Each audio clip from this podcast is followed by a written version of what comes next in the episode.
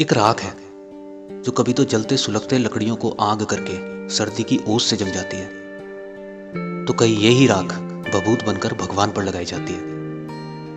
एक घर है जो एक माँ की तरह है, जो ताउम्र हमको छत देकर कितनी ही बरसात तूफान से बचाए रखता है।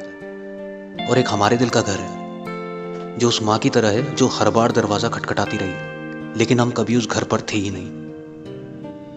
एक ख्वाब है जो उस सिगरेट की तरह है, जो हर कश में चिंता को खत्म करने का बचकाना ख्याल देता है। और एक हमारा ख्वाब है जो उस सिगरेट की तरह है, जो हम तलब होते हुए कभी जलाते ही नहीं।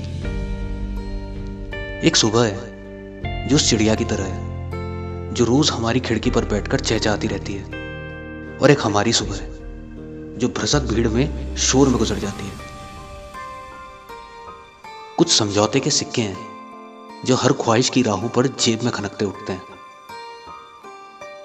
एक त्रासदी है जो हर कविता कहानी के बीच आती है उसे समझने में।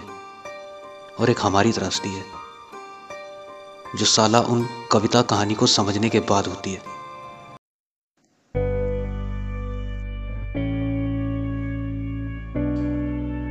मेरी छत बहुत खाली थी और इस खाली छत पर मेरे शब्द टहलते थे, बिल्कुल अकेले, इतना अकेले कि इन शब्दों के बढ़ते कदमों की आहट मुझे सुनाई दिया करती थी।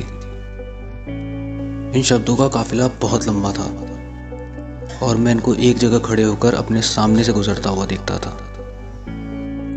मैं देखता था इस काफिले का नेतृत्व करते उस प्रेम शब्द को, और तब समझ आता था कि असल में ये वही शब्द थे जो मैंने कभी किसी के लिए अपने दिल के खाली पड़े मैदान पर गढ़े थे।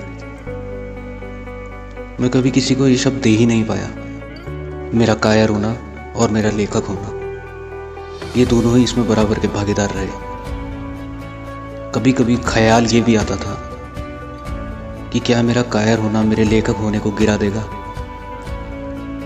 लेकिन मैं बहुत पहले ही ठोकर खाकर गिर चुका था। और अब जो तुम्हारे सहारे खड़े होकर चला, दरअसल वो मैं नहीं था। तुम्हारे आने ने मेरे लेखक होने को गिरने से बचा लिया।